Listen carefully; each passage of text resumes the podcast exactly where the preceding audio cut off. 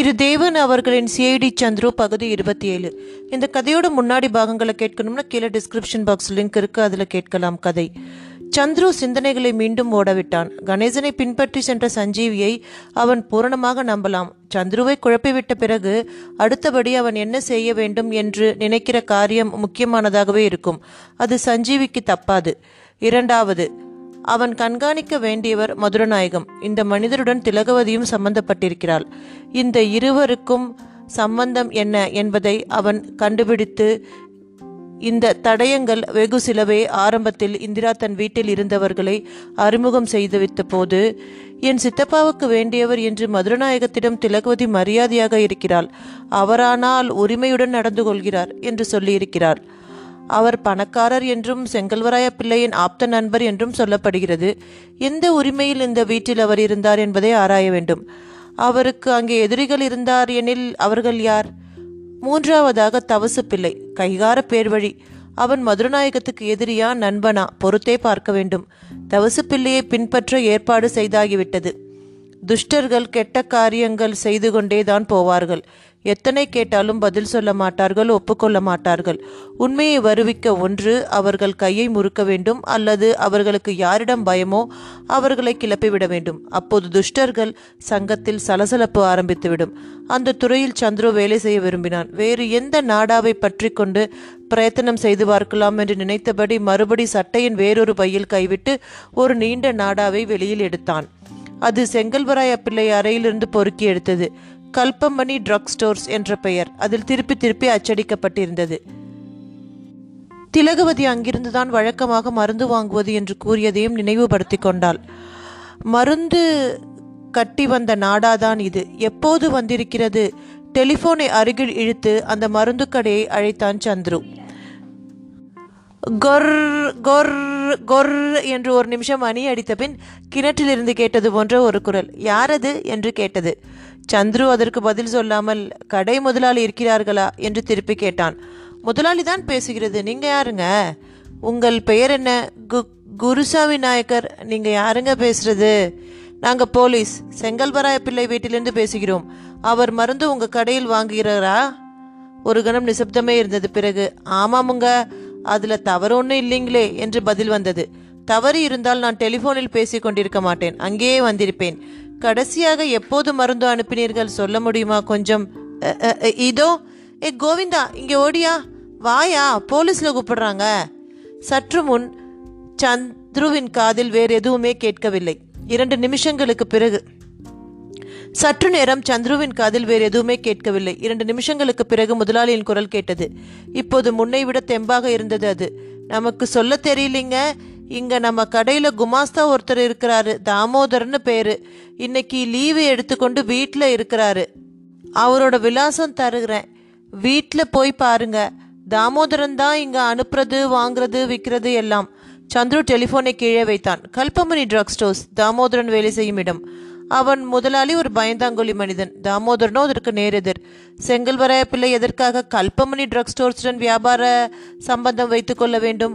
ஊரில் ஆயிரக்கணக்கான கடைகள் இருக்கும்போது அதுவும் அருகாமையில் நல்ல கடைகள் இருக்கும்போது காரணம் அகப்படவில்லை பிள்ளையின் வீட்டில் தோல்பை ஒன்று காணாமல் போகிறது. ரயிலடியில் தாமோதரனிடம் ஒரு ஆசாமி தோல்பை ஒன்றை கொண்டு வருவதற்கு வழிவகைகளை சொல்கிறான். இந்த தாமோதரன் செங்கல்பராய பிள்ளை வாடிக்கை கடையில் அலுவல் பார்ப்பவன். இவைகளுக்குள் என்ன தொடர்பு? நடுவில் நின்று பையை கொண்டு வர சொன்ன ஆசாமியார் அதே சமயம் அந்த பையை தட்டி கொண்டு போக இருவர் ஆயத்தம் செய்திருக்கிறார்களே அவர்களுக்கு எப்படி அந்த பை வருகிறது என்ற உளவு தெரியும்? எப்படி அவர்கள் லிங்கி சிட்டி தெரு வீட்டுக்கு சென்றார்கள்? இதற்கெல்லாம் உளவு சொல்லிக் கொண்டிருக்கும் ஆசாமி செங்கல்பராய பிள்ளை பங்களாவிலேயே இருந்தாக வேண்டும். அப்படியெனில் அவன் யார்? அப்படி யாவரும் விரும்பி தேடும்படி அந்த தோல்பையில் இருந்தது என்ன? சந்துரு தலையை குலுக்கி விட்டு கொண்டு நிமிர்ந்து உட்கார்ந்தான். பல சிறு சிறு வேர்கள் கிளம்பி வருகின்றன. எல்லாம் ஆணிவேரை வந்து எட்டினால்தான் இந்த குழப்பங்களுக்கெல்லாம் அஸ்திவாரம் எதுவென்று தெரியும். வாசற் கதவு தட் தட் தட் என்று மெல்ல இடிக்கப்பட்ட சப்தம் கேட்டது. சிறிதும் நகராமல் சந்துரு பொறுத்து கேட்டான். மறுபடியும் தட் தட் தட் என்று தொடர்ந்து கேட்டது. எழுந்து சென்று கதவை திறந்ததும் இரண்டு பேர் வாசற்படிக்கு வெளியே நின்று கொண்டிருந்தார்கள். ஒருவனுக்கு சுமார் ஐம்பது வயதுக்கு மேல் இருக்கும் சற்று கொழுத்த தேகம் அநேகமாக வழுக்கையான தலையில் வெள்ளை மயிர்கள் சிறு சிறு கொத்தாக இருந்தன. மேனி சிவப்பு. அவன் அணிந்திருந்த கருப்பு கண்ணாடி வெயிலுக்காகவா அல்லது முகத்தை மறைக்கவா என்று சொல்ல முடியாது. மஞ்சள் புஷ் கோட்டும் மஞ்சள் நிஜாரும் அணிந்திருந்தான். பேச்சு கணீர் என்று ஸ்பஷ்டமாக இருந்தது. வார்த்தை வார்த்தையாக பேசினான். அவன் பின்னால் ஒடிசலாக உயரமாக ஒரு பையன். இருபத்தைந்து வயதுக்குள் மதிக்கலாம் என்று கொண்டிருந்தான். முகத்தை சற்று நேரம் பார்ப்பதற்குள் இது அசடா அல்லது போக்கிரியா அல்லது கோமாலியா என்ற சந்தேகம் உண்டாகிவிடும். மிரள மிரள விழித்தான் அவன். கை கால்கள் ஓயாமல் ஏதோ சேஷ்டைகளை செய்தன. மூக்கையும் உதடுகளையும் எப்படி எப்படியோ சொருகி வளைத்து காட்டினான். கைகளை முறுக்குவதும் பிரிப்பதுமாக இருந்தான். யாரும் பார்க்காத திசையை பார்த்து ஹாஸ்யம் இல்லாத சந்தர்ப்பத்தில் இழித்தான். தாங்கள் சந்துருதானே? என்று கேட்டான் பெரியவன். சின்னவன் உதடுகளை சுருட்டி வாயை கோணங்கி காட்டினான். இல்லை என்று நான் சொன்னால் நீங்கள் நம்பி திரும்பி போய்விடுவீர்களா? என்று திருப்பி கேட்டான் சந்துரு. என் பெயர் ராஜமாணிக்கம். நான் இன்னும் கேட்கவில்லை. தங்கள் வந்த காரியம் கடுமையாகவே இருந்தது சந்துருவின் குரல். இதற்குள் சின்னவன் ஒருவன் துள்ளி குதித்து அங்கே பறந்து கொண்டிருந்த பட்டாம்பூச்சியை பிடிக்க முயன்றான். வெங்கு உனத்தானே? இங்கெல்லாம் விஷமம் செய்யக்கூடாது. சமத்தா இருக்கணும். சார் கோபித்து கொள்வார் சந்துருவிடம் வெங்கு என் மருமகன் வயசாகி விட்டது. விளையாட்டுத்தனம் மட்டும் போகவில்லை என்றான் பெரியவன். உங்கள் பெயரை இவனுக்கு வைத்திருக்க வேண்டும். மாணிக்கமாக இருக்கிறான் என்றான் சந்துரு. ஏதேனும் விளையாட்டு பொம்மை இருந்தால் வையுங்கள். அப்புறம் அவன் இந்த பக்கம் திரும்ப வேண்டாம். சும்மா இருப்பான். சந்துரு சிரிக்காமல் ஆகட்டும். இருக்கிறதா பார்க்கிறேன். நீங்கள் உட்கார்ந்து கொண்டு வந்த காரியத்தை சொல்லலாமே என்றான். பெரியவன் உட்கார்ந்து கொண்டான். சந்துரு எதிரே தன் நாற்காலியில் அமர்ந்து கொள்ள வெங்கு மட்டும் நின்றபடி அடுத்த சேஷ்டை என்ன செய்யலாம் என்று ஆகாசத்தையும் பூமியையும் மாறி மாறி பார்த்து கொண்டிருந்தான். நான் வந்த காரியம் மிகவும் முக்கியமானது மிஸ்டர் சந்துரு. இந்த பைத்தியத்தை கூட்டிக் கொண்டு வந்தபோதே அதை நான் யூகித்து விட்டேன் என்றான் சந்துரு. அப்படி சொல்லாதீர்கள். பையன் என் தமக்கை மகன் என் பொறுப்பில் விட்டிருக்கிறார்கள். கொஞ்சம் விஷமம் ஜாஸ்தி தான் விளையாட்டு தான் ஆனால் அதற்காக ஒருத்தருக்கு ஒரு கெடுதல் செய்ய மாட்டான். சந்தோஷம். அடுத்த தடவை வருகிற போது அவனுடன் விளையாட ஒரு குழந்தையை தெரிவித்து வைத்துக் கொள்கிறேன். ஆனால் முன்னதாக சொல்லிவிட்டு மட்டும் வாருங்கள். திடுதிப்பென்று வந்து வைத்தால் பிள்ளைகுட்டி இல்லாத நான் எங்கே போவேன்? பெரியவன் சற்று விரைத்து உட்கார்ந்து தன் கெடிகாரத்தை பார்த்து கொண்டான். நான் ஒரு முக்கியமான காரியமாக வந்திருப்பதாக சொன்னேன் அல்லவா என்று கேட்டான். பையன் விஷயமாக இருந்தால் என்னிடம் சொல்ல வேண்டாம். குணசேகரம் திருவிடை மருதூர் சோழிங்கபுரம் என்று சேத்திரவாசம் அவனுக்கு அவசியம். போலீஸில் சும்மா சாட்டை மட்டும்தான் வைத்து கொண்டிருக்கிறோம். இந்த கேஸுக்கு அது பிரோசனப்படாது. உங்களுக்கு வேறு குறை இல்லையே. விஷயம் வேறு என்கிறேன். இதை கவனியுங்கள் என்று சொல்லி தன்னிடம் இருந்த ஒரு பெரிய மணிப்பர்சை திறந்தான். புத்தம் புதிய நூறு ரூபாய் நோட்டு ஒன்றை வெளியே இழுத்து மேஜை மேல் அதை பரப்பினார் போல வைத்தான். பிறகு மற்றொன்றை அதே போல எடுத்து அதன் பக்கத்தில் வைத்தான். இப்படி மூன்றாவது நான்காவது ஐந்தாவது நோட்டுகளை அடுக்கி தன் ஐந்து விரல்களையும் அவற்றின் மேல் வைத்து பிடித்துக்கொண்டு சந்துருவின் முகத்தை கூர்ந்து பார்த்தான். கையையும் காலையும் அவசர அவசரமாக முறுக்கிவிட்டு கொண்டு உதடுகளை பரபரப்பாக சப்பி கொட்டிக்கொண்டு நின்ற வெங்குவை சந்துரு ஒருமுறை கவனித்துவிட்டு அசிரத்தையாக மேஜையை உற்று நோக்கினான். ஐந்து நூறு என்று சொல்லி ராஜமாணிக்கம் தனது மணிப்பரிசை மூடி தன்னிடம் பத்திரம் செய்து கொண்டான். பிறகு இத்தனை பணமும் உங்களுடையது எடுத்து வைத்துக் கொள்ளுங்கள் என்றான். ஏன்? இதெல்லாம் இதெல்லாம் உங்களுடைய சொந்த பணம் தானா இத்தனை தாராளமாக கொடுக்கிறீர்களே. அதில் ஆட்சேபனை என்ன? எனக்கு கொடுப்பானேன். தர்ம சத்திரங்கள் ஸ்தாபனங்கள் இருக்கின்றன. அங்கே கொடுக்கலாமே. நான் ஏகாங்கி இதை வைத்துக்கொண்டு என்ன செய்கிறது? அதுவே ஒரு பெரிய தவிப்பாய் போய்விடும். தவிர ஒன்றும் இல்லாத போதே என் அறைக்கு ஜன்னல் வழியாக பக்கா திருட திருட்டு பயல்கள் வந்து போகிறார்கள். இதுவேறு இருந்துவிட்டால் சாதாரண திருடர்கள் கூட வர ஆரம்பித்து விடுவார்கள் என்றான். விளையாட்டில்லை இது பண விஷயம். இத்தனை பணமும் உங்களுக்காக ஒதுக்கி வைத்தது. பணத்தை பெற்றுக்கொள்ள நிபந்தனை அற்பம் சொற்பம். நீங்கள் யாரையும் தேடக்கூடாது. யாரும் உங்களுக்கு அகப்படவும் மாட்டார்கள். யாருக்காகவும் வேலை செய்யவும் உமக்கு அவகாசம் கிடையாது. இருந்தாலும் ஏற்றுக்கொள்ள முடியாது. நீர் கண்ணால் யாரையும் பார்க்கவில்லை. காதால் எதையும் கேட்கவில்லை. உமக்கு வேலை வேறு. நிரம்ப இருக்கிறது. அவ்வளவே. எடுத்து வைத்துக்கொள்ளும் பணத்தை நேரமாக்க வேண்டாம். சந்துரு பணத்தை விரைத்து பார்த்தான். அந்த சமயம் பார்த்து வெங்கு ராஜமாணிக்கத்தின் விழாவில் குத்தினான். அடே சும்மாறு முக்கிய விஷயம் பேசிக் கொண்டிருக்கிறோம். உன் வாழ்த்தலாம் எல்லாம் வெளியே வைத்துக்கொள் என்று அவனை எச்சரிப்பது போல பார்த்துவிட்டு மிஸ்டர் சந்துரு அனாவசியமாக நீர் யோசனை செய்து கொண்டிருக்க வேண்டாம் என்று நான் வந்திருக்கிறேன் என்றான். உம்மை எனக்கு தெரியாதே ராஜமாணிக்கம். நீர் வந்திருப்பது எனக்கொன்றும் விசேஷம் இல்லை.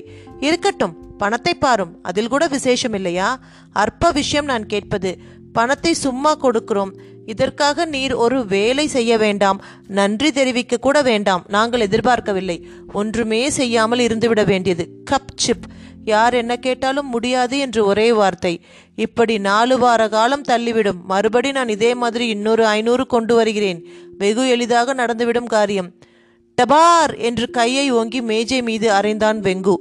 தூக்கி வாரி போட்டது இருவருக்கும். சந்துரு பல்லை கடித்தபடி யாருக்காக ஐயா இத்தனை கரிசனம்? என்று கேட்டான். எனக்காகத்தான் என்னுடைய சௌகரியத்துக்காகத்தான் என்று சொன்னேனே என்று ராஜமாணிக்கம் பசப்பினான். உமக்கு ஏன் இத்தனை அக்கறை? இது என் தொழில் பிறர் சேமத்துக்காக வேலை செய்வேன். உம்முடைய சேமம் தான் என் கவலை. இப்போது நான் ஒரு பிசினஸ் ஏஜென்ட் என்று நினைத்துக் கொள்ளுங்களேன். உம்மை பற்றி என்ன நினைத்துக் கொள்வது என்று எனக்கு சொல்லித்தர வேண்டிய அவசியமில்லை. பட்டணத்தில் வேலை செய்கிறவர்களுக்குத்தான் சம்பளம் வேலை செய்யாமல் இருப்பதற்கு எனக்கு பணம் தருகிறேன் என்கிறீரே. ஆமாம் அது அப்படித்தான். உம்மால் ஒரு ஆசாமிக்கு தொந்தரவு. அந்த ஆசாமி என் நண்பன். அவனுக்கு தொந்தரவு இல்லாமல் செய்ய நான் உதவி செய்கிறேன். யாரையா அந்த புனிதமான நண்பன்? நமக்கும் அவர் பெயர் தெரிந்திருக்குமே. சொன்னால் டேப் ரெக்கார்டில் பதித்து வைத்துக் கொள்கிறேன். ராஜமாணிக்கம் என்று பெயர் சொன்னவன் ஐந்து நூறு ரூபாய் நோட்டுகளையும் சரசரவென்று பொறுக்கினான். சேர்த்து முனையோடு முனை சரியாக அடுக்கினான். அப்படியே சந்துருவின் அருகிலே மேஜையில் தள்ளி முன்னாடி உள்ளே எடுத்து வைத்துக் கொள்ளுங்கள். இதனால் ரொம்ப நன்மை உண்டு என்றான். யாருக்கு நன்மை? எனக்கா? உம்முடைய ஆசாமிக்கா? நீர் எல்லாவற்றிலும் பாதி பாதி சொல்லி நிறுத்திக் கொள்கிறீரே. ராஜமாணிக்கம் உங்கள் பெயரில் கூட பாதிதான். நிஜமாக இருக்குமோ என்னவோ? என்று சிரித்தான் சந்துரு. நோட்டுகளை தொடாமலேயே. பெரியவனுடைய முகம் ஒரு கணம் கருத்தது. காதுகள் கூட சிவந்தன. சவுக்கடி வாங்கினவன் போல ஒரு தோற்றம். தான் கசப்பான ஒரு உண்மையை சொல்லிவிட்டதை சந்துரு உணர்ந்தான். உணர்ந்து அதற்காக ஆனந்தப்பட்டான். மறுகணம் எப்படியோ அத்தனை கோபத்தையும் அடக்கிக் கொண்டு நாம் இப்போது சத்தியத்தை பற்றி பேசவில்லை. என் பெயர் ராஜமாணிக்கமாக இருக்கட்டும். மாணிக்கவேலுவாகவும் இருக்கட்டும். அல்லது வேலுச்சாமியாக கூட இருக்கட்டும். அதை பற்றி நீர் கவலைப்பட தேவையில்லை. இது நிஜமான பணம். நாடகத்தில் பால் குடித்ததற்காக அது போஷாக்கு அளிக்காமல் இருந்து விடுமா? என்றைக்கும் பணம் பணம் தான் அதன் மதிப்பை நீர் பெற வேண்டுமானால் சில நிபந்தனைகள் என்று தொடங்கினான். செங்கல்வராய பிள்ளையும் இந்திராவும் தனித்தனி இடங்களில் தானே இப்போது இருக்கிறார்கள்? என்று திடீரென்று கேட்டு வைத்தான் சந்துரு. ராஜமாணிக்கம் ஒரு சில வினாடிகள் அதிர்ச்சி அடைந்தவன் மாதிரி இருந்தான்.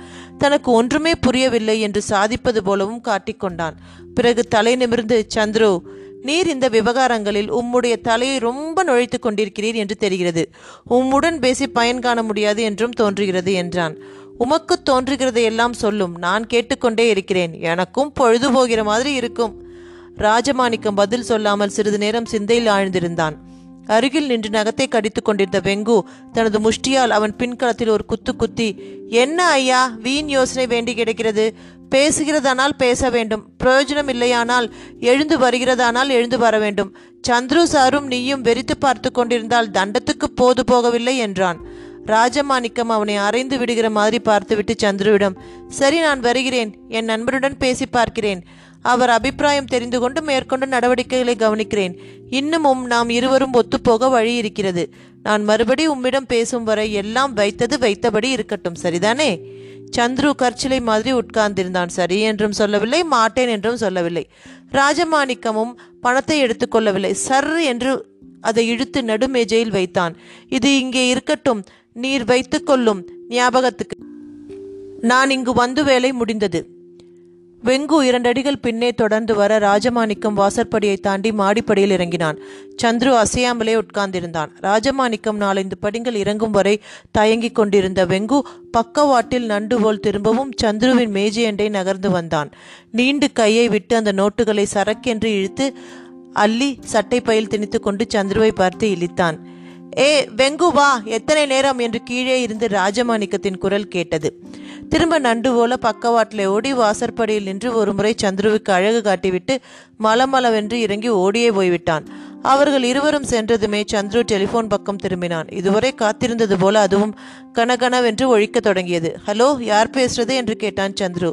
ஒரு பெண் குரல் புதிய குரல் பதில் சொல்லியது. நான் யார் என்பது இருக்கட்டும். பிறகு சொல்கிறேன். உங்களை பார்க்க வந்திருந்த இரண்டு பேர்களும் போய்விட்டார்களா? இன்னும் இருக்கிறார்களா?